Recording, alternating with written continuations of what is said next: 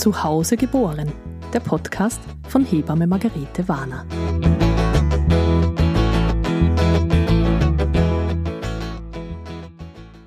Hallo Miriam.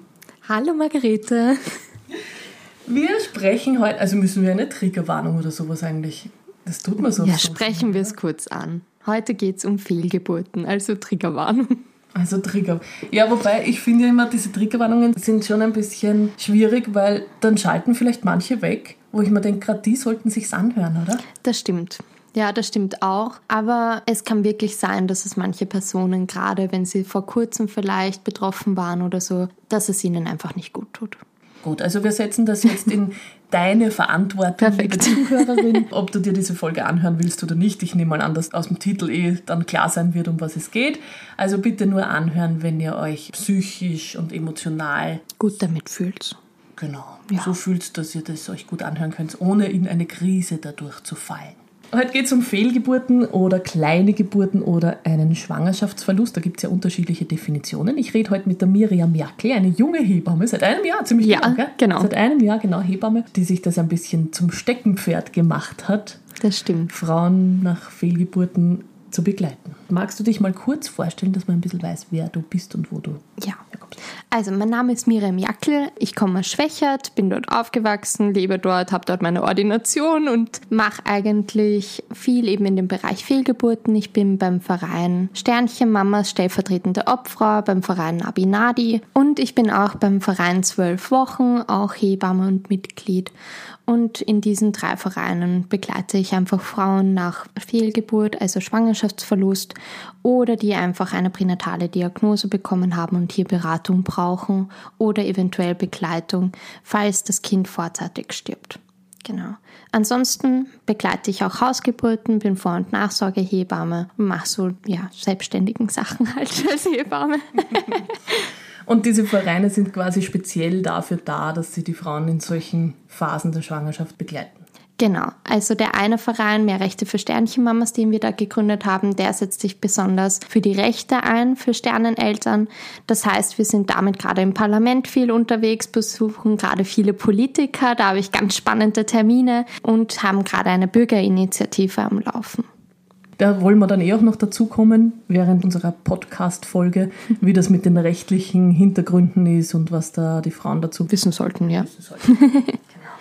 Na gut, vielleicht fangen wir an mit einer Begriffsdefinition. Mhm. Oder überhaupt mit, wie sagt man eigentlich korrekt? Weil Fehlgeburt klingt jetzt irgendwie nicht so schön. Ja, Fehlgeburt assoziiert einfach meistens für die Frauen, dass ein Fehler passiert ist oder dass sie einen Fehler gemacht haben, was gar nicht stimmt. Also es ist eigentlich so, dass man das Wort gewählt hat, weil das Kind nach der Geburt fehlt. Aber natürlich interpretieren es die meisten Frauen anders und somit eher belastender für sie. Und deshalb würde ich eher sagen Schwangerschaftsverlust, weil es einfach der Verlust ist von einer Schwangerschaft. Kleine Geburten wurde in unserem Studium ganz oft benutzt und habe ich auch am Anfang ganz oft benutzt, bis mir dann eine Frau gesagt hat, so eigentlich fühlt sie sich damit auch nicht so gut verbunden, weil es assoziiert, dass es halt noch zu klein war für eine normale Geburt und sie aber so viele Wehen hatte und so starke Schmerzen hatte, dass sie nicht findet, dass das eine kleine Geburt war. Und deshalb sage ich am liebsten Schwangerschaftsverlust, weil es so mehr zutrifft. Von den Sachen her ist es wirklich eine Fehlgeburt. Also auch in den Gesetzen und alles steht drinnen Fehlgeburt wortwörtlich. Das probieren wir auch gerade zu ändern. Da soll dann Schwangerschaftsverlust drin. Genau, ja. Mhm. Aber ist nicht das Wort Schwangerschaftsverlust auch ein bisschen weg vom Kind? Gut, die anderen Begriffe haben das Kind auch nicht drinnen. Das stimmt, ja. Wie schaut denn das statistisch gesehen aus? Mhm. Also ganz wichtig ist, wir haben keine Zahlen in Österreich. Deshalb, wir können es nicht sagen. Deutschland ist da ein bisschen mehr voraus. Die haben schon Statistiken und alles. Auch die Schweiz liefert mittlerweile Zahlen zu Aborten, also auch zu Fehlgeburten oder zu Abbrüchen, Schwangerschaftsabbrüchen. Und somit kann man sich da schon ein Bild machen von Schwangerschaftsverlust. In Österreich wird es aber nicht dokumentiert und nicht aufgeschrieben. Aus diesem Grund kann man es nicht wirklich sagen für Österreich generell. Man nimmt aber an, dass es weltweit 23 Millionen Fehlgeburten pro Jahr sind. Das sind 44 Fehlgeburten pro Minute. Es gibt ja dann noch diese medizinischen Fachbegriffe. Ja. Abortus, Interruptio. Ja. Also es gibt von den Aborten viele verschiedene Unterbegriffe zugeteilt, also Abortus incompletus, Abortus completus, Missed Abortion und so weiter, habitueller Abort, sind also die medizinischen Definitionen, die die Ärzte danach treffen, nachdem sie die Diagnose Fehlgeburt gestellt haben und dann vielleicht eben in den Mutter-Kind-Pass reinschreiben. Das ist so mal die Definition. Ein Abort ist es aber wirklich bis zur 14. Schwangerschaftswoche oder dann halt später, wenn es ein induzierter Abort ist, auch später. Medizinisch her nimmt man den Begriff Fehlgeburt als Definition für alle Kinder, die weniger als 500 Gramm wiegen. Das ist auch noch wichtig zu sagen, denn in Deutschland ist es so, dass es 500 Gramm Grenze gibt und aber auch die Schwangerschaftswoche als Grenze gibt. Die haben sich jetzt vorverlegt. Bei uns zählen wirklich nur die Grammanzahlen. Das ist ganz besonders wichtig, weil den Frauen somit eben mehr zusteht oder weniger zusteht. Und das ist ja die Abgrenzung dann zur Totgeburt. Genau. Beziehungsweise ja. der Begriff des intrauterinen Fruchttods. Genau, ja. Genau. Also das ist somit verbunden, dass man halt eben sagt, ein IUFT, also intrauteriner Fruchttod, ist dann eben alles über 500 Gramm ohne Lebenszeichen. Das wäre das. Totgeburt eben zählt als IUFT dazu. Lebendgeburt wäre alles, wenn das Kind egal wie viel Gramm hat und Lebenszeichen zeigt. Und Fehlgeburt ist es halt eben unter 500 Gramm und ohne Lebenszeichen. Genau. Und über die reden wir jetzt heute. Ja. Weil das andere ist natürlich auch ein sehr spannendes Thema, aber das würde jetzt ein bisschen diese Folge sprengen. Wie kam es denn dazu, dass das so ein bisschen mhm. dein Interesse geweckt hat? Weil jetzt bist du doch noch eine sehr junge Hebamme, mhm. oder? Als junge Hebamme habe ich immer so das Gefühl, so, ist man mal froh, wenn man mal viele gesunde Babys und gesunde Mamas. Und dann bist du jetzt so frisch Hebamme und beschäftigst dich schon mit einem recht schweren Thema eigentlich in der Hebammerei. Wie kam es ja. da dazu? Das stimmt. Ich bin im letzten Jahr von der Hebammenausbildung schwanger geworden unerwartet und habe dann mein Baby verloren in der elften Schwangerschaftswoche und habe es daheim allein auf die Welt bekommen mit einer Kollegin, die jetzt auch Hebamme wird.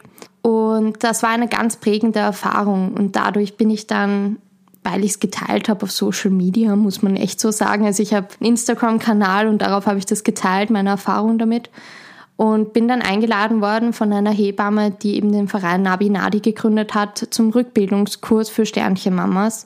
Nicht als Hebammenstudentin, sondern wirklich als Mama. Und das war zum ersten Mal so, wo es Klick gemacht hat bei mir, so, ah, okay, das heißt, sowas darf ich auch annehmen. Und es ging mir schwierig damit, dass es halt eben so früh war und dass ich trotzdem so arge Gefühle schon hatte und die Geburt auch so schwierig war finde ich, also für mich, weil ich so lange Wehen hatte und halt wirklich auch Wehen hatte, was ich auch ganz lange nicht annehmen wollte. Und dann habe ich mich eigentlich mehr mit dem Thema beschäftigt und bin draufgekommen, es gibt nichts.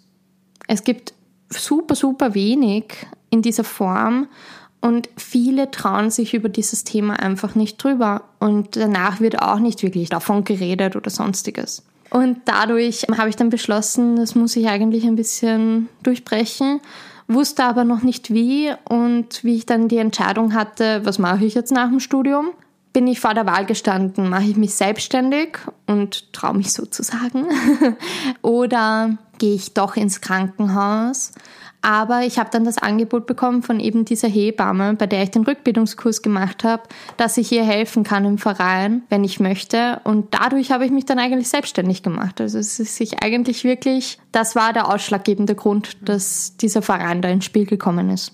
Ja. Also aus der Not ist das quasi entstanden, dass du dann diesen Schritt gewagt hast. Du hast gemerkt, dass da gibt es einfach echt Bedarf ja, voll. Dass du am eigenen Leib so gespürt hast, dass da den Bedarf so gibt. Ja, also der Verein eben Nabi Nadi ist auch gerade erst aufgekommen, kurz nach meinem Schwangerschaftsverlust. Mhm. Also es war wirklich so, ich habe das Baby verloren und zwei Wochen später war dann dieser Verein da und ich habe mir gedacht, ja, genau, das hätte ich gebraucht, aber ja, mhm. war halt noch nicht da. Mhm. Und deshalb bin ich so froh, dass sich jetzt mehr in diese Richtung tut einfach auch. Wie war denn das für dich mit der Diagnosestellung? Wann bist du das irgendwie selber draufgekommen, dass dein Baby da gestorben ist im Bauch? Oder mhm. hat das wirklich der Arzt festgestellt bei der Mutter-Kind-Pass-Untersuchung? Oder wie war das? Also man muss dazu sagen, ich habe schon die ganze Schwangerschaft über geblutet und da wurde dann aber ein Hämatom festgestellt. Und ich war halt so, okay, na gut, ein Hämatom passiert halt. Und der Arzt hatte zu mir gesagt, ja, sehr gut, wenn Sie sich jetzt schonen. Und ich war aber mitten im Praktikum und ich war so, ich kann mich jetzt nicht schonen, weil ich kann das nicht mehr nachmachen gescheit. Und ich wollte so gern meinen Abschluss haben. Ich wollte es wirklich gern hinter mich haben. Und deshalb habe ich dann gesagt, so ja, ist das jetzt Ihre Empfehlung oder ist das wirklich wissenschaftlich belegt, dass wenn ich mich schone, dass es mir helfen wird? Er hat dann gesagt, nein, das ist nur, damit ich ein besseres Gewissen habe. Dann war ich so, na gut, okay, passt. Ich habe weitergearbeitet und einmal war ich dann im Nachtdienst und habe verstärkt geblutet, wirklich stark. Und da habe ich eigentlich schon gewusst, okay, hm, fühlt sich irgendwie komisch an irgendwas im Busch und ich habe dann daheim, ich hatte schon ein Dopton und habe dann einmal gehört und habe dann die Herztöne aber wirklich gefunden und wir haben uns so gefreut und ich habe mir gedacht, na super, passt, alles pipi fein, Blut halt einfach mehr, vielleicht geht das Hämatom gerade weg. Habe aber trotzdem noch immer ein komisches Gefühl gehabt und einen Tag später habe ich aber sowieso Frauenarzttermin gehabt und hätte da den Mutter-Kind-Pass eigentlich kriegen sollen. Und bin da schon aufgestanden und mir war nicht gut. Und ich habe mir schon gedacht, so, hm, irgendwie, es fühlt sich irgendwie komisch an. Ich wollte dann nicht nochmal Herztöne hören, weil ich habe mich nicht traut. Und da habe ich es eigentlich eh schon gewusst, muss man ehrlich sagen. Ich habe schon gewusst, hatte auch schon ein bisschen so ziehende Schmerzen und alles. Ich bin dann alleine zur Gynäkologin, weil Corona war und keiner mitkommen hat dürfen. Die hat dann ganz lang geschallt und hat dann gesagt, so nein, es ist kein Herzschlag mehr, Mist Abortion. Wo ich aber schon ihr gesagt habe, ich blute und ich habe Schmerzen. Also es ist eigentlich kein Mr. Abortion, sondern es ist schon eine Fehlgeburt, die schon im Gange ist. Und sie hat dann so gemeint, so ja, wird wahrscheinlich halt eben gestern dann gestorben sein. Und ich so, ja, ich habe gestern noch Herztöne gehört und habe sie halt vorgespielt und sie nein, weil sie hat zuerst probiert halt eben zu sagen, nein, es waren nur Geräusche, halt die ich so gehört habe, Darmgeräusche. Ich so, das waren keine Darmgeräusche, aber okay. Mal, als Hebamme, aber ja. sagen, was Darmgeräusche sind. Ja, und dann hat sich das halt eben so ergeben und sie hat mich dann mit einer Überweisung ans Krankenhaus für eine zweite Meinung mit Curettage halt eben ins Spital geschickt. Und also so ganz klassisch eigentlich. Ganz klassisch. Also ja. jetzt hast du ja auch selber schon einige Frauen betreut, ja. oder? Das ist schon, auch meine Erfahrung, ist das die erste Reaktion. Der erste Impuls. Der erste Impuls der Ärzte, zu sagen, hier bitte schön Überweisung ins Krankenhaus. Am besten heute noch oder morgen, oder? Ja. Ich war dann auch noch am selben Tag wirklich im Krankenhaus und muss sagen, die Erfahrung war nicht schön. Also meine Ärztin war einfach selbst überfordert, muss man sagen. Also ich habe sie angesehen. Sie hat dauernd nur gesagt so, oh Gott, was für eine schreckliche Geschichte, was für ein furchtbarer Tag für sie und so. Und ich war nur so, ja, danke, ich weiß es eh selbst auch. Aber im Krankenhaus dann war es wirklich schlimm, weil wir waren dann zusammen dort und da, also mein Freund durfte nicht mit rein und ich musste dann den Arzt überreden, dass der mit reinkommt. Der hat dann gesagt, so bei der Untersuchung hat er mich dann angeschaut und hat gesagt so, ja, ich hoffe für Sie, Sie haben es eh noch niemandem erzählt. Und ich habe ihn angeschaut und ich so, warum sagen Sie das jetzt? Und er hat so gemeint, so ja, halt eben, dass das sonst schrecklich ist für meine Familie, wenn ich Ihnen jetzt erzähle, halt eben, dass ich jetzt mein Kind verloren habe. Und ich war so, ganz ehrlich, das ist gerade für mich eine furchtbare Situation und geht sie gar nichts an, wen ich das erzählt habe oder nicht. Ich habe dann auch die Ultraschallbilder nicht mehr bekommen und alles. Wir durften es uns nur abfotografieren und es war irgendwie ganz schrecklich. Also es war wirklich, das war das Schlimmste an dem Ganzen, war dieser Arzt. Mhm. Ja. Ja, schier. Aber das, da gehen ja die Meinungen auch ziemlich auseinander. Gell? Also das kenne ich auch mit diesem, dass man es nicht vor der zwölften Woche erzählen soll, weil wenn es dann ja. wieder weggeht, das Baby, dann muss man allen wieder. Ich denke mir immer, ja, sonst bist du ganz allein in der Trauer, oder? Das ist halt wieder die Kehrseite der Medaille. Wenn du ja. dann immer wartest bis zur zwölften Woche, dass du das allen erzählst, dass du schwanger bist, dann ist halt auch niemand mit dir traurig und niemand versteht, wie es dir gerade geht. Absolut. Und das, was ich jetzt immer vor allem meinen Frauen sage, ist, wen würdet ihr es erzählen, würdet ihr das Baby verlieren? Weil den Leuten könnt ihr es auch ruhig erzählen, wenn ihr schon schwanger seid, weil das macht dann keinen großen Unterschied. Also finde ich, macht das nicht. Ja. Und es ist mir auch nicht schwer gefallen, es ihnen zu erzählen. Ich muss auch ehrlich sagen, ich habe es nicht persönlich erzählt, sondern ich habe dann erstmal eine Rundnachricht geschickt und habe dann die nächsten Wochen nur noch mit meinen Eltern telefoniert und mit sonst niemandem.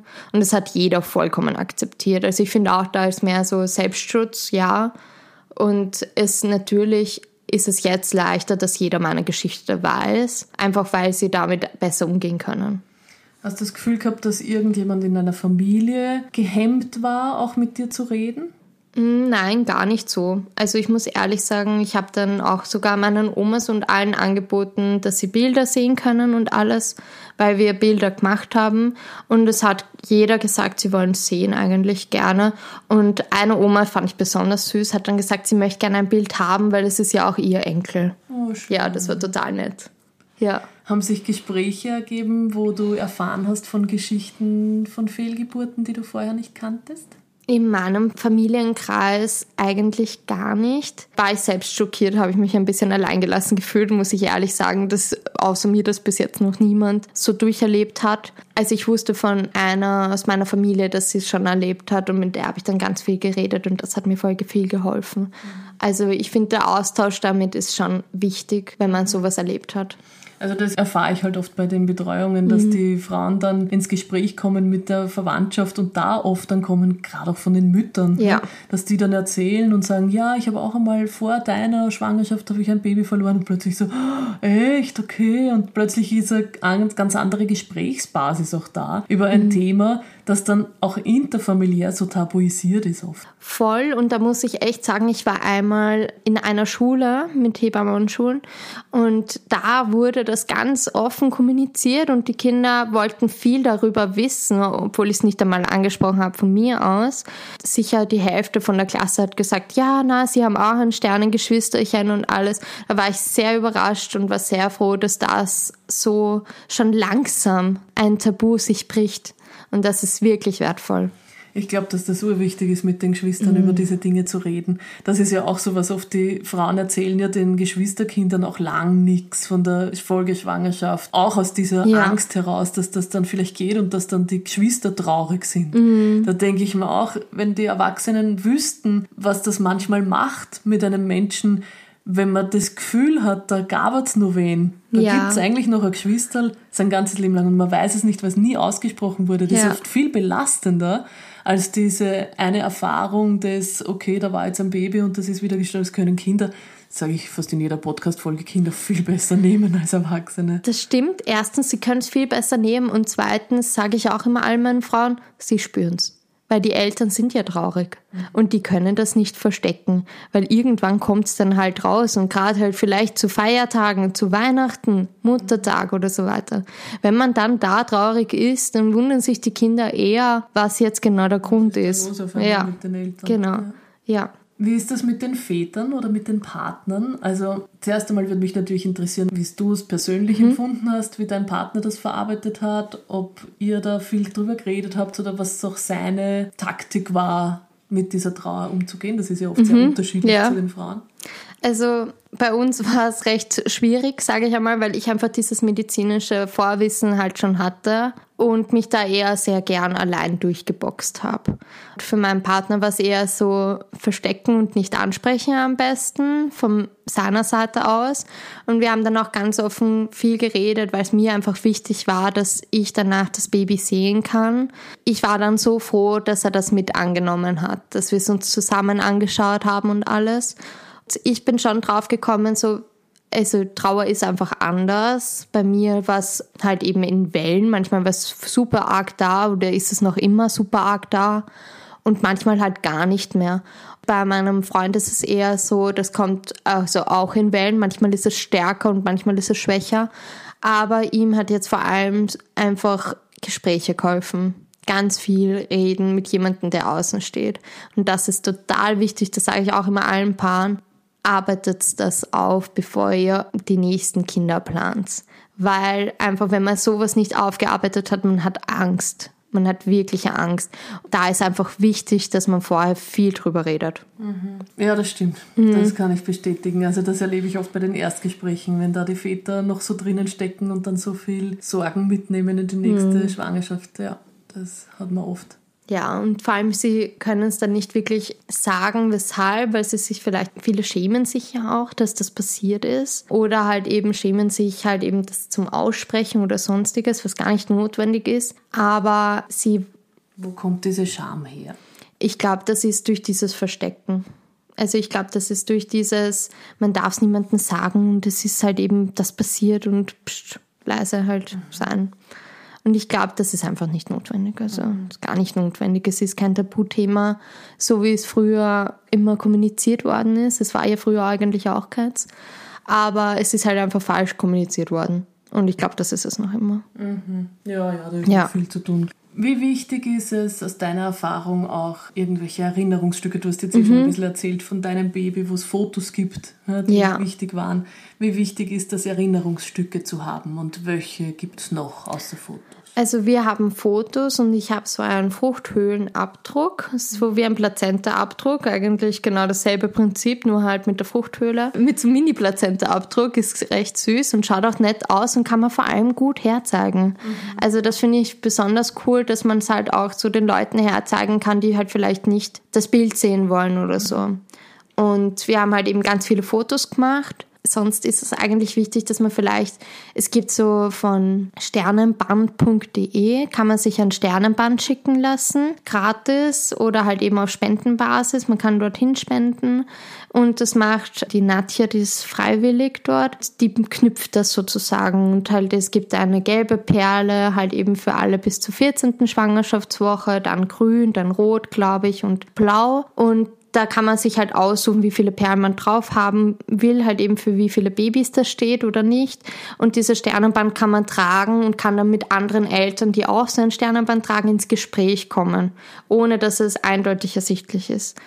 Ja, und das ist wahrscheinlich ein sehr guter Weg. Außerdem ist immer so, überall wo ein Stern ist oder ein Regenbogen ist, ist für viele Eltern sehr bedeutsam.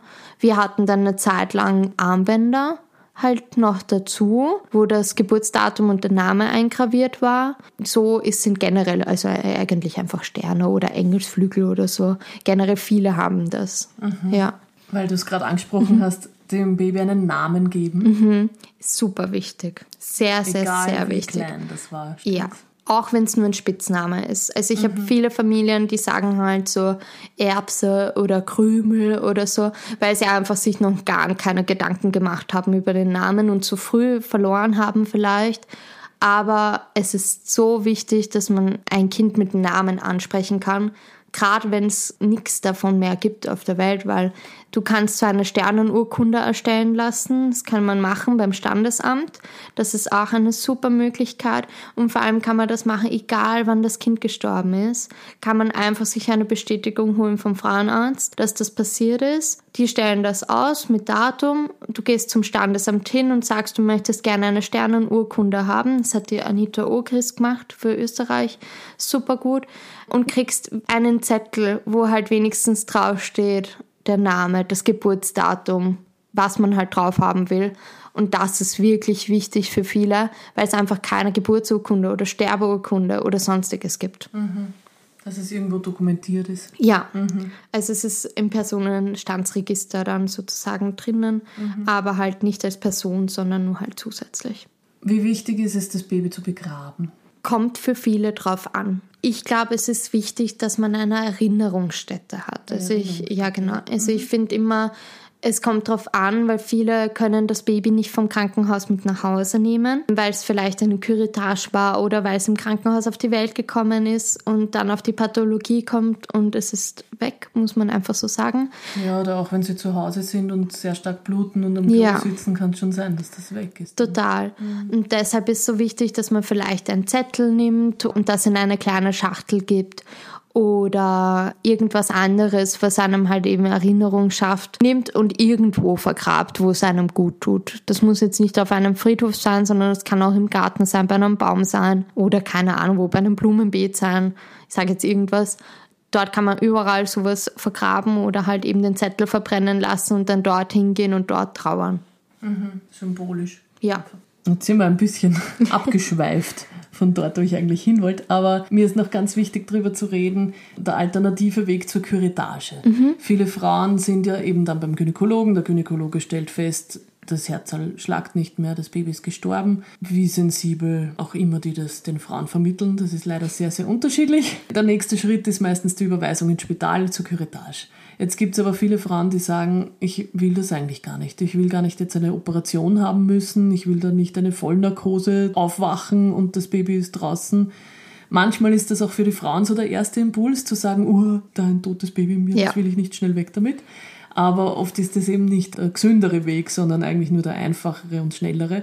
Wir begleiten jetzt als Hebammen auch Frauen bei Fehlgeburten ohne Curettage, also dass wir sagen, wir schauen, dass die Frauen die Babys aus eigener Kraft gebären, so wie wir das auch als Hausgeburtshebammen ja, unterstützen und die Frauen begleiten, dass sie aus eigener Kraft ihre Kinder gebären. Also da unterscheidet uns nicht, ob große Geburt ja. oder kleine Geburt oder was auch immer. Wie schaut so eine Hebammenbegleitung aus? Vielleicht magst du das ein mhm. bisschen erzählen, weil uns ja auch viele Hebammenstudentinnen zuhören, die das vielleicht noch nicht erlebt haben, damit wir denen das erzählen, was wir machen. Also ich muss ehrlich sagen, dass sie schon schauen, auch im Krankenhaus, dass man die Curitage als letzte Option hat. Sie wollen jetzt mittlerweile haben gerne, dass man die medikamentöse Variante nimmt. Da nimmt man halt eben zuerst ein erweichendes Medikament und dann ein Medikament, wo es halt eben die Wehen oder so indiziert, sage ich jetzt einmal, ähm, damit man die Fruchthöhle ausstößt. Und das ist sozusagen ein Weg und dann gibt es halt noch den Weg, dass man einfach abwartet. Also das sind die drei Methoden. Curettage, medikamentös oder abwartend. Ich habe eine Fortbildung gehalten mit dem Verein zwölf Wochen über Hebammenbegleitung bei frühen Fehlgeburten. Da kommt es halt eben drauf an, halt eben sagt die Frau, nein, sie möchte es gern daheim kriegen und nimmt die erste Tablette im Spital und dann die anderen zwei mit nach Hause. Das ist auch eine Variante. Da muss man einfach nur einen Stundenabstand dazwischen lassen. Den sagen sie, je nachdem, welches Medikament man kriegt dauert das sechs bis zwölf Stunden, glaube ich, und danach soll man die anderen zwei Tabletten vaginal sich einführen. Dann beginnt eigentlich relativ schnell, dass die Frauen einfach Bauchschmerzen kriegen, muss man wirklich sagen. Es sind meistens keine starken Wehen, sondern wirklich stärkere Bauchschmerzen. Da hilft meistens ein Thermophor. Und danach stoßen sie die Fruchthöhle aus. Meistens ist es aber auch so, dass da ein Blasensprung dazukommt. Also dass vorher die Blase platzt und dann das Baby mit der Plazenta noch kommt.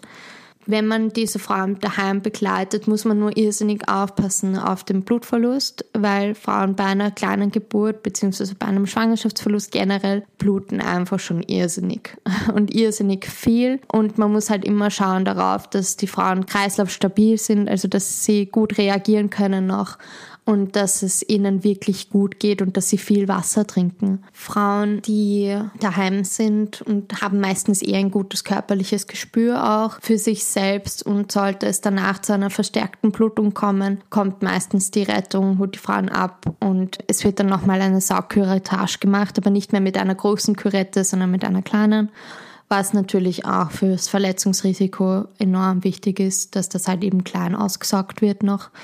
Dafür bluten die Frauen dann schwächer danach.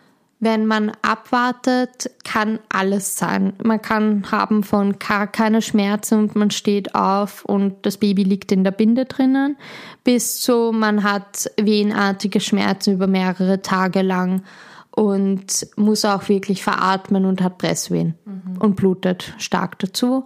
Es gibt keine pauschale Erklärung dafür.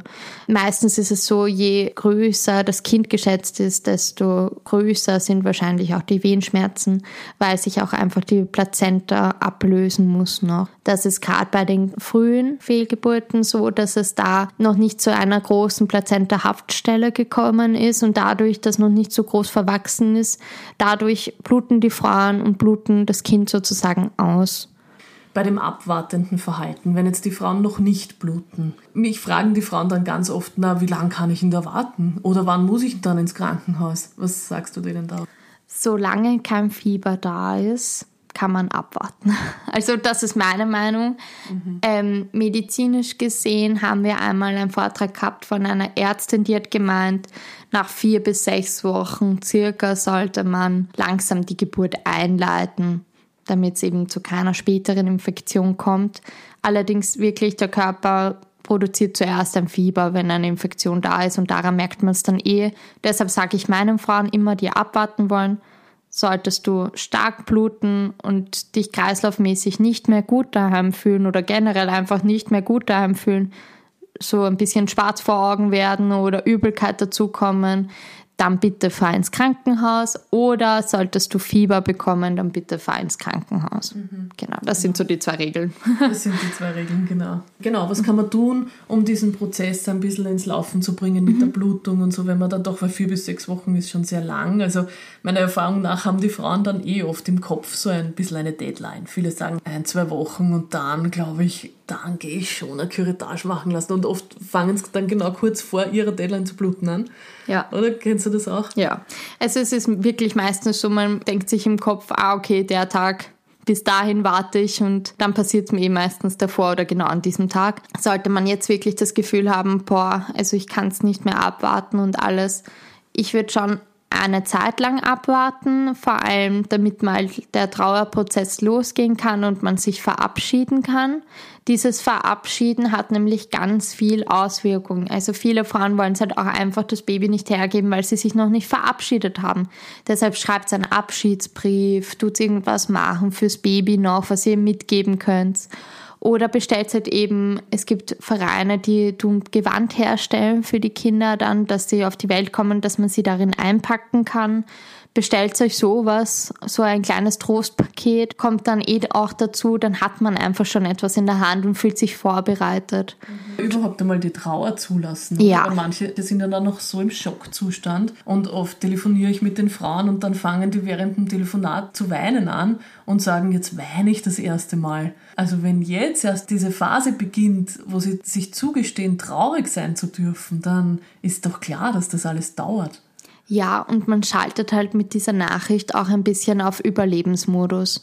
Und gerade das ist so wichtig, dass man das halt eben auch zulässt. Mhm. Es darf sein, es fühlt sich auch wirklich so an. Aber es ist auch wichtig, dass man halt eben das annimmt und sich den Abschied so schön wie möglich gestaltet. Gibt es ganz viele verschiedene kleine Ideen, die man machen kann halt eben, dann wäre es auch gut, wenn man dann vielleicht jemanden kontaktiert, der einen dabei stehen kann, damit man da nicht alleine durchgehen muss, weil alleine muss eigentlich keiner sein in dieser Situation.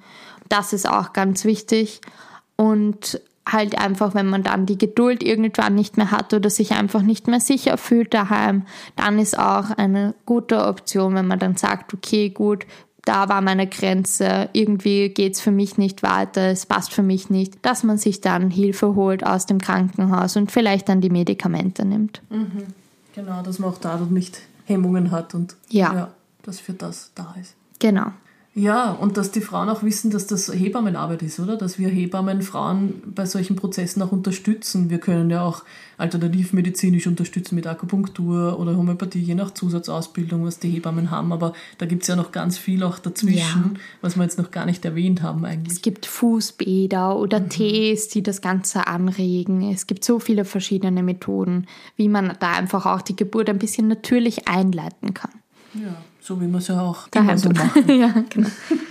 Ich würde noch kurz mit dir gerne ein bisschen diskutieren über die ethisch-moralische Frage, ob wir Hebammen denn auch ablehnen dürfen, solche Frauen zu begleiten. Es war ja jetzt viel in den Medien, dass es eben Gynäkologen gibt, die keine Abtreibungen machen oder nur ganz wenige Gynäkologen gibt, die das machen und die Frauen da wirklich kaum eine Chance haben, irgendwo gut betreut zu werden. Und auch letztens hat mich eine Frau angerufen, die eigentlich eine Hebamme hat, die dann ihr Baby verloren hat in der 14. Woche oder so. Und ich dann die Betreuung übernommen habe, weil die Hebamme beschlossen hat, sie will das nicht begleiten. Mhm. Wo ich mich schon frage, wie sehr darf man als Hebamme sowas dann einfach ablehnen. Weil ich finde schon, dass das einfach auch was ist, was zum Hebammenberuf dazugehört. Ja, viele haben ja so die Idee, oh Hebamme, das ist ja so ein schöner Beruf, immer den ganzen Tag die Babys. dass das weit nicht so ist, ist ja. Also ich finde, die jungen Frauen, die sich da bewerben für den Hebammenberuf, die Hebamme werden wollen, auch denen, finde ich, sollte man schon sagen, was da alles dazugehört. Dass die Hebammerei auch diese Seiten hat, dass ja. wir Frauen begleiten bei Fehlgeburten, dass wir sie begleiten bei Totgeburten, bei palliativen Geburten. Und inwiefern dürfen wir Hebammen sagen, das möchte ich nicht betreuen? Also, das ist eine richtig gute Frage. Ich kann nur von mir von früher erzählen dass ich mir am Anfang gedacht habe, aus mich hat einmal eine Freundin gefragt, ob ich das nicht auch anbieten möchte und ich habe mir gedacht so, nein, am Anfang immer ehrlich zu sein nicht. Und jetzt genau arbeite ich genau in diesem Bereich wirklich eigentlich urviel. Ich finde, es gehört zum Hebammenberuf dazu, so wie du sagst, weil Leben und Tod ist so nah beieinander und das sind beides Grenzerfahrungen, die da durchgemacht werden und um ehrlich zu sein, einfach beides Geburten und beides Mütter, die man betreut und die brauchen eine Hebamme. Natürlich ist es jetzt halt so die Frage, dass viele Hebammen unschlüssig sind, ob sie das jetzt machen dürfen oder nicht, weil es im Hebammengesetz so dasteht, dass das eben arzthinzuziehungsverpflichtend ist. Allerdings, wenn der Arzt eh die Diagnose stellt und weiterleitet oder auch das Krankenhaus dann die Diagnose stellt und weiterleitet, dann sind wir sehr wohl dazu in der Lage, die Frauen dann weiter daheim auch zu betreuen. Da sehe ich auch keinen Diskussionspunkt gar nicht mehr, weil es ist einfach notwendig, dass diese Frauen diese Betreuung brauchen auch das ist ein Punkt, den wir in der Bürgerinitiative ansprechen, dass das Hebammengesetz in dieser Hinsicht wirklich geändert werden sollte, dass es nicht so zwischgespalten ist oder zumindest klarer formuliert wird, was jetzt genau damit gemeint ist, ob man das jetzt machen darf oder nicht, weil man darf es machen. Also das steht außer Frage und das ist ein großer Teil von unserer Hebammenbetreuung, weil wenn man Frauen von Anfang an betreut, dann muss auch einfach jemand da sein, wenn sie ihr Baby verlieren. Mhm. Es gehört einfach dazu. Ich sage auch immer meinen Frauen beim Erstgespräch, wenn sie dann entscheiden, ich soll ihre Hebamme sein, sage ich, ich bin jetzt deine Hebamme, egal was passiert. Mhm. Denk dran, ja, ja. dass ich immer da bin. Und wenn du dein Baby verlierst, bin ich auch da und ja. begleite dich. Und das muss man manchmal auch wirklich oft dazu sagen, weil den Frauen das gar nicht so bewusst ist. Die Frauen selber denken oft, naja, die ist dann nur für die Rufbereitschaftszeit.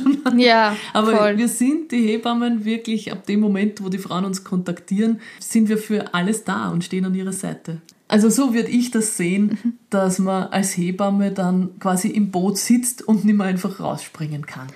Das stimmt schon. Allerdings habe ich auch schon mitbekommen, dass es natürlich auch Hebammenkolleginnen gibt, die vielleicht selber eine Erfahrung damit gemacht haben oder so und dazu einfach nicht in der Lage sind, gerade Frauen zu betreuen in dieser Phase, dann finde ich es gut und wichtig, wenn sie dann zum Beispiel eben an meinem Verein weiterleiten, damit ich dann die Frauen betreuen kann, damit die Frauen eine gute emotionale Unterstützung bekommen, weil wenn man sich nicht in der Lage dazu fühlt, die Frauen zu betreuen, dann ist es halt auch schwierig, dass die Frauen wirklich psychisch so gut aufgefangen werden, weil wenn man selber dazu nicht in der Lage gerade ist, dann macht es das halt nur noch schwieriger. Mhm. Deshalb frage ich auch ganz oft bei meinen Frauen nach, halt eben, die ich dann über den Verein oder sonstiges betreue. Ja, habt ihr schon eine Hebamme? Habt ihr es der erzählt oder habt ihr gleich mich kontaktiert? Das passiert nämlich auch öfter, dass sie es der anderen Hebamme gar nicht erzählen und dann gleich halt an mich weiter sich leiten, weil es dann halt für sie besser so passt. Mhm. Dass das halt eben zwei unterschiedliche Hebammen sind. Ja. Ah. Mhm. Genau, sozusagen eins für die Zeit, wo das Baby lebend war und eins für die Zeit, wo das Baby tot ist. Mhm. Ja, habe ich auch ganz viele Frauen, die das so gerne haben wollen, mhm. die dann auch erst im Nachhinein absagen. Ich muss ihnen dann immer sagen, bitte sagt die Hebamme ab. Nicht, dass die dann halt eben den Platz reserviert hat und dann keinen hergeben kann. Auch wenn das ein total schwerer Schritt ist. Mhm. Also absagen ist immer blöd. Mhm. Egal, ob jetzt. Ja, ist klar einfach so oder weil das Baby tot ist. Mhm. Ja. Mhm. Wenn wir jetzt Frauen begleiten, die vielleicht schon mehrmals eine Fehlgeburt erlebt haben, dass man einmal eine erlebt, ist, wie wir schon gesagt haben, heute schon fast normal im Frauenleben, ja. dass man einmal eine Fehlgeburt erlebt. Aber was ist, wenn man dann noch einmal eine hat oder vielleicht ein drittes Mal eine hat? Mhm.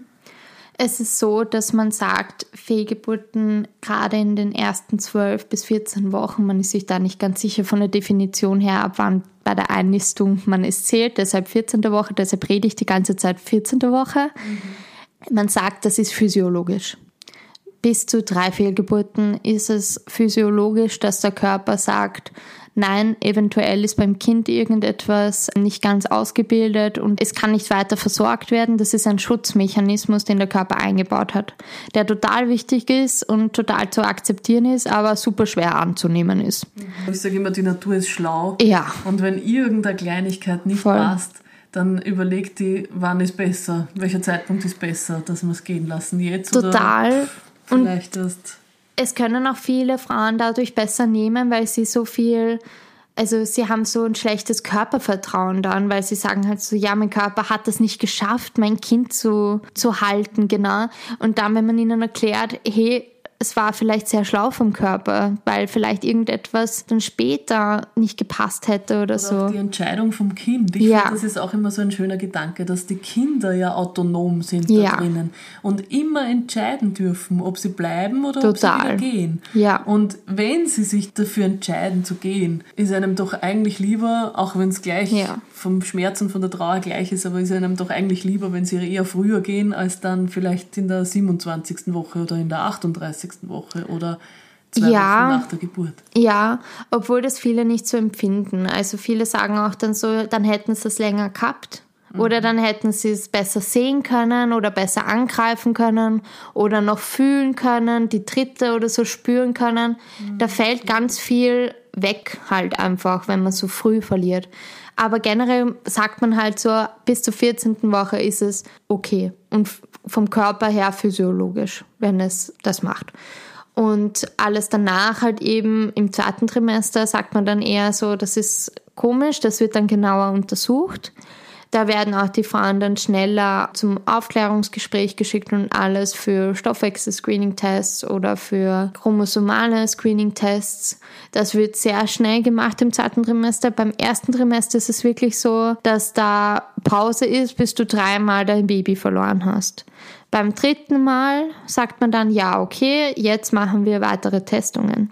Was man sich da nur vorher anschauen kann, ist einfach bei der gesunden Untersuchung zum Arzt gehen und zu sagen, ich möchte bitte gerne einmal ein komplettes Paket von Schilddrüse, von Progesteron, vom FSH-Wert, von den ganzen Hormonen her, damit man da einfach ein gutes Gefühl hat und gut aufgestellt ist. Dass man da mütterliche Faktoren mal anfängt ja. auszuschließen und am besten auch gleich den Partner mitnimmt und da auch sagt, da ist auch der Kinderwunsch drinnen. Natürlich die Spermienqualität und alles müsste man zusätzlich testen lassen. Das wird auch alles erst übernommen wenn längere Zeit ein Kinderwunsch ist oder wenn man eben dreimal eine Fehlgeburt hatte, dann wird sich erst angeschaut, ob vielleicht irgendwelche Chromosomverstellungen sind oder so weiter bei den Partnern auch. Mhm. Ja. Aber erst da wird es von der Krankenkasse bezahlt. Alles, was davor ist, musste man eigenhändig bezahlen. Mhm. Magst du noch zum Abschluss ein bisschen sagen, wie die rechtliche Situation im Moment ist zum Thema Mutterschutz und Karenz? Da gibt es ja jetzt auch mhm. ein äh, großes Anliegen von dir mit dem Verein. Wie heißt du nochmal mit dem? Mehr Rechte für Sternchenmamas. Mehr Rechte für Sternchenmamas. Was ist der Ist-Zustand und was ist das, was ihr gerade mhm. erkämpfen wollt? Ja. Also der Ist-Zustand ist ganz einfach nicht vorhanden, äh, denn es gibt keinen Mutterschutz. Nach einem Schwangerschaftsverlust kann man sich krank schreiben lassen für eine Zeit lang. Man muss aber schauen, erstens, welchen Arzt oder welche Ärztin man erwischt, die das gut verstehen können und emotional verstehen können, das Thema. Aber was vor allem da das Problem ist, ist, dass die Frauen sich dahin bewegen müssen. Also sie müssen aktiv zum Arzt gehen, müssen aktiv die Geschichte wieder erzählen, müssen dass, bevor sie das alles noch verarbeitet haben oder sonstiges, erstmal schauen, dass sie da krankgeschrieben werden. Und eine hat gesagt, Arbeit macht gesund sozusagen oder dass das halt hilft im Heilungsprozess. Und ich muss ehrlich sagen, das ist eher Verdrängung was man da macht. Das ist sich nicht auseinandersetzen mit dem Thema, sondern das ist wirklich, dass man das Thema verdrängt und probiert sich selber schon damit zum Schützen zum Teil, aber im Endeffekt kommt man da sehr schnell in eine psychische Erkrankung vielleicht rein, wenn man sich da dann überarbeitet, weil man sich selber nicht mit sich selbst auseinandersetzen möchte. Und ich kann nur aus Erfahrung sprechen, ich bin danach auch gleich wieder arbeiten gegangen und ich war dann drei Wochen in Corona-Quarantäne. Sozusagen hat mich mein Körper selbst ein bisschen geschützt, was total wichtig war. Also ich glaube, die Zeit, das war, war das Beste, was ich machen hätte können. Hätte ich aber von alleine niemals getan. Und es ist aber so wichtig, auch wenn man halt eben schwanger war, dass man ein Wochenbett einhält, weil einfach auch der Beckenboden nach sechs Wochen braucht man Rückbildung. Und das ist einem irgendwie nicht bewusst, aber der Körper verändert sich und es wird mehr Blut produziert und es wird schon alles vorbereitet. Es wird schon erweicht zum Teil. Das Brüste spannen, das passiert ja alles schon im ersten Trimester. Mhm. Gleich nach einem positiven Schwangerschaftstest. Meistens kickt die Übelkeit rein oder man kann die Brüste nicht mehr angreifen, weil es schon so wehtun. Das passiert alles und das muss sich auch alles erst wieder beruhigen und zurückbilden. Und deshalb wäre es wirklich wichtig, dass man da Ruhe haben kann und sich nicht dann noch kümmern muss, oh je, ich bin nur zwei Wochen krankgeschrieben, ich kann nicht danach wieder in die Firma. Manche sind sicher total lieb und gefühlvoll und verständlich und alles, erkundigen sich dann nach dir, aber manche sind halt auch einfach nicht so hilfsbereit von der Arbeit her. Und das kann dann schon ganz schön verletzend werden. Dann gibt es keinen Hebammenanspruch sozusagen. Also die ganze Hebammenarbeit, die wir jetzt machen, wenn Frauen eine Fehlgeburt erleiden, ist ja freiwillig und ehrenamtlich, um ehrlich zu sein, weil es einfach nicht von der Krankenkasse übernommen wird weil sie meinen halt eben, dass es erst nach dem Mutter-Kind-Gespräch wirklich erst in die Hebammenarbeit reinfällt. Das ist in Deutschland ja ganz anders. Das ist wirklich ein positiven Schwangerschaftstest. Deshalb fordern wir das auch, dass wirklich die Hebammenbetreuung ab positiven Schwangerschaftstest genommen wird und dass man auch Frauen halt eben Termine zusteht, wenn sie ein Kind verloren haben, damit man erstmal alles bereden kann und Rückbildungsübungen vielleicht machen kann oder die Blutung sich anschauen kann. Das spielt ja schon ganz viel mit. Mhm. Dann, was noch wichtig ist, wir fordern psychologische Betreuung. Wir wollen gerne haben, dass die Frauen zum Psychologen gehen können und dort einen Platz bekommen. Akut, weil das ist einfach heutzutage. Mittlerweile die Psychologen sind voll. Nicht nur auf Kasse, sondern auch alle Wahlpsychologinnen sind zum Teil sehr schnell voll und können dir dann einen Termin in ein paar Monaten geben. In ein paar Monaten ist aber oft dann einfach nicht wichtig mehr, sondern es ist sofort akut wichtig. Und wir haben auch Studien drinnen in unserem Forderungskatalog, den wir zusammengeschrieben haben für die Politiker, wo rauskommt, dass wirklich viel, also ich glaube 40 Prozent sind es von Frauen, die eine Fehlgeburt hatten und auch von Männern, die danach eine posttraumatische Belastungsstörung haben und zum Teil wirklich schwer krank werden, weil sie das das ganze Leben lang verstecken. Das bedeutet Krebserkrankungen, psychische Erkrankungen, Herzerkrankungen. Das sind alles Faktoren, die da oft mitspielen nach einem Schwangerschaftsverlust, der das Ganze ausgelöst hat. Würde man da die Frauen auffangen, was ja wäre Mutterschutz, weil man schützt die Mutter, was ja logisch wäre, und auch den Vater auffangen würde, eben mit psychologischer Betreuung oder Hebammenbetreuung, dann würde hier ein viel besseres gesundheitliches Outcome da sein für alle. Dann, was wir noch fordern, wäre halt eben, ich meine, das ist um ehrlich zu sein, Wunschdenken. Aber in Deutschland haben sie es ab der 21. Schwangerschaftswoche, dass die Väter zwei Wochen freigestellt werden, um daheim zu sein, zwei Wochen lang bei der Frau und sich um die Frau zu kümmern, beziehungsweise um die Geschwisterkinder, weil einfach zu wenig Krankenstand, Urlaub oder Pflegeurlaub da ist, weil wenn man kleine Kinder hat, um ehrlich zu sein, die sind vielleicht im Kindergarten, da hat man langsam keinen Pflegeurlaub mehr. Und wenn dann die Frau daheim liegt und weint, dann kann die sich auch nicht gut um die Kinder kümmern zum Beispiel. Die können aber auch nicht den ganzen Tag im Kindergarten sein. Also das ist ganz, ganz schwierig. Mhm. Und eine große Herausforderung, wo da auch die Männer oft viel zu nagen haben. Was dann noch ist, also die Liste ist lange, mhm. ähm, ist, dass wir... Ähm, so spannend, also. Ja, dass wir einen Bestattungskostenzuschuss fordern weil Kinder, die unter 500 Gramm geboren werden, also zählen als Fehlgeburten, zählen nicht wirklich als Person. Und somit werden sie zwar in Sammelgräber begraben, zum Beispiel am Zentralfriedhof. Da gibt es alle drei Monate eine Urne von den Kindern mit einer Messe vom Verein Regenbogen, schön gestaltet alles. Aber wenn man sein Kind separat begraben lassen möchte, was viele wollen, dann kostet das so, als wäre es ein normaler großer Mensch. Das heißt 1500 bis 1800 Euro, was sich viele Eltern schwer leisten können zusätzlich.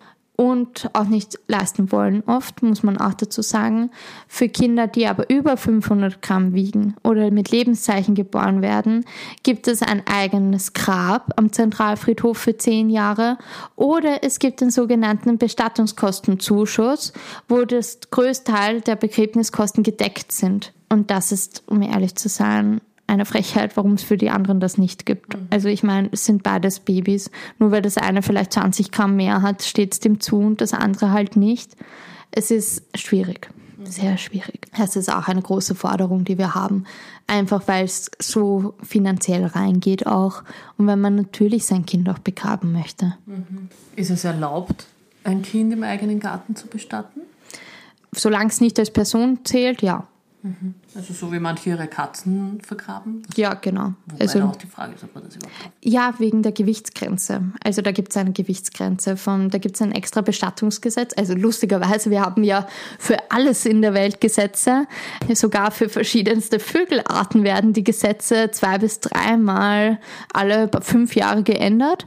Nur das Mutterschutzgesetz sowie auch das Hebammengesetz und die ganzen anderen Gesetze, die da mitspielen, jetzt bei diesen ganzen Aufzählungen, die ich geleistet habe, sind aus dem Jahr 1970 und vom ÖGH angenommen worden 1980. Das bedeutet, wir leben schon seit sehr, sehr vielen Jahren unter diesen Gesetzen und es ist noch niemandem aufgefallen, dass das gegen die Frauenrechte verstößt. Und es verstößt gegen die Frauenrechte, weil es ist Ungleichbehandlung. Schon viele Feministinnen in der Zwischenzeit. Ja, aber keiner hat sich über das Thema drüber getraut, weil es, also das haben wir auch sehr oft in der Politik gehört, ja, was ist denn jetzt der Unterschied zwischen einer Abtreibung und einer Fehlgeburt? Kursiert ganz viel in den Köpfen drüber, dass also das ist. Unwissen. Ja. ja. Mhm. Da, ob da nicht die Frauen dann, die vielleicht eine Abtreibung hatten, ähm, gemein sind und Frauen, die eine Fehlgeburt hatten. Also das stimmt halt einfach gar nicht. Also die meisten Frauen verstehen es einfach, weil sie sagen, ja, das ist einfach eine blöde Situation, in die man da kommt. Und dass da natürlich ein Unterschied da ist und auch gesetzlich ein Unterschied da sein sollte, sollte eigentlich klar sein. Und unsere Mutterschutzsachen, die wir fordern, sind halt eben bis zur 14. Woche, dass man wählen kann, möchte man in den Krankenstand, damit man den auch unterbrechen kann, oder möchte man in den Mutterschutz gehen. Da ist die Wochenanzahl noch sehr unschlüssig, weil wir noch nicht ganz genau rausdiskutieren konnten, wie lange man sagt, dass es gut wäre, dass die Frauen da wirklich im Mutterschutz sind. Aber man sagt zumindest zwei bis vier Wochen wären gut. Ich glaube, wir haben jetzt mal sechs Wochen gefordert, einfach damit wir auf Nummer sicher gehen. Mhm. Ähm, und wird dann sowieso weniger. Ja, genau. Ja. Es wird immer weniger.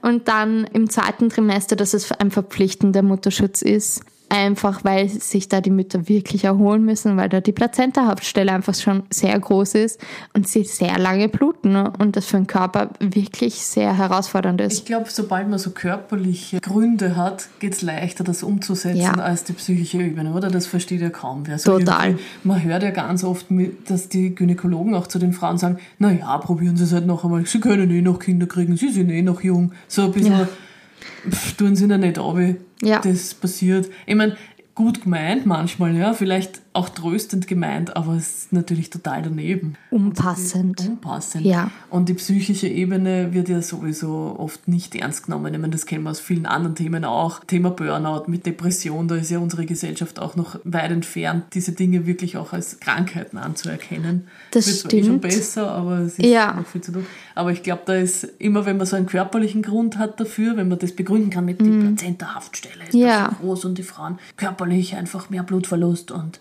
das kommt besser an, oder? Allerdings ist es ja wirklich auch so, auch im ersten Trimester blutet man ja da trotzdem drei bis vier Wochen lang. Ja. Meistens. Also es gibt kaum jemanden, der kürzer blutet. Mhm. Und außer man hat eine Curettage, dann blutet man schon kürzer. Aber physiologisch her würde man abwarten, würde man drei bis vier, wenn nicht sogar länger Wochen bluten.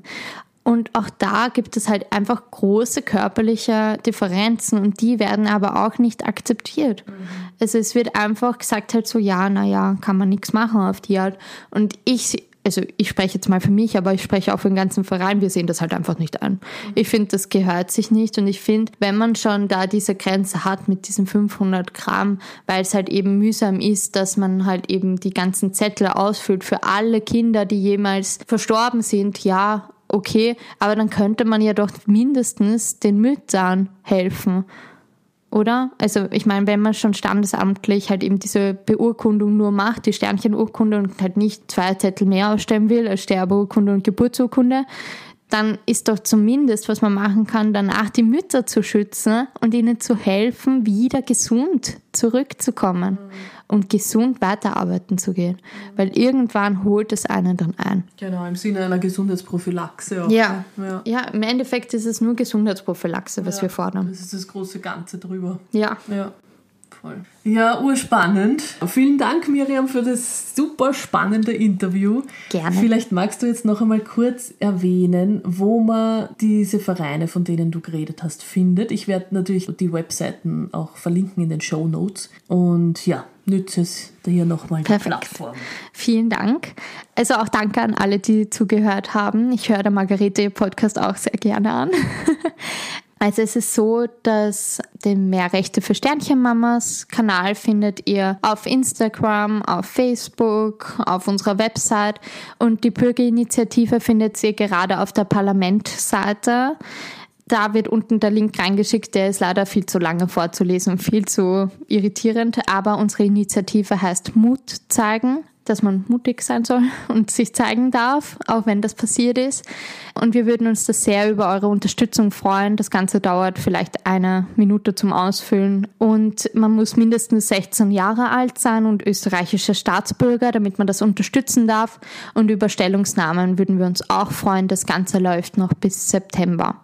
Danach tagt der nächste Gesundheitsausschuss und wir hoffen, dass wir da wieder verhandelt werden.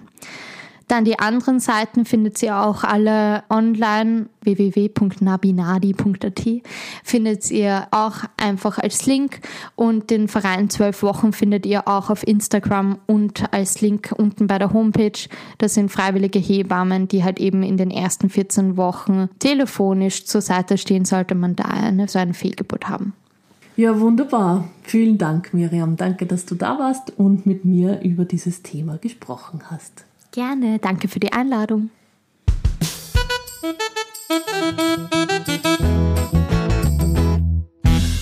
Heute schenkst du mir deine Zeit und Aufmerksamkeit, wenn du meinen Podcast hörst. Danke dafür.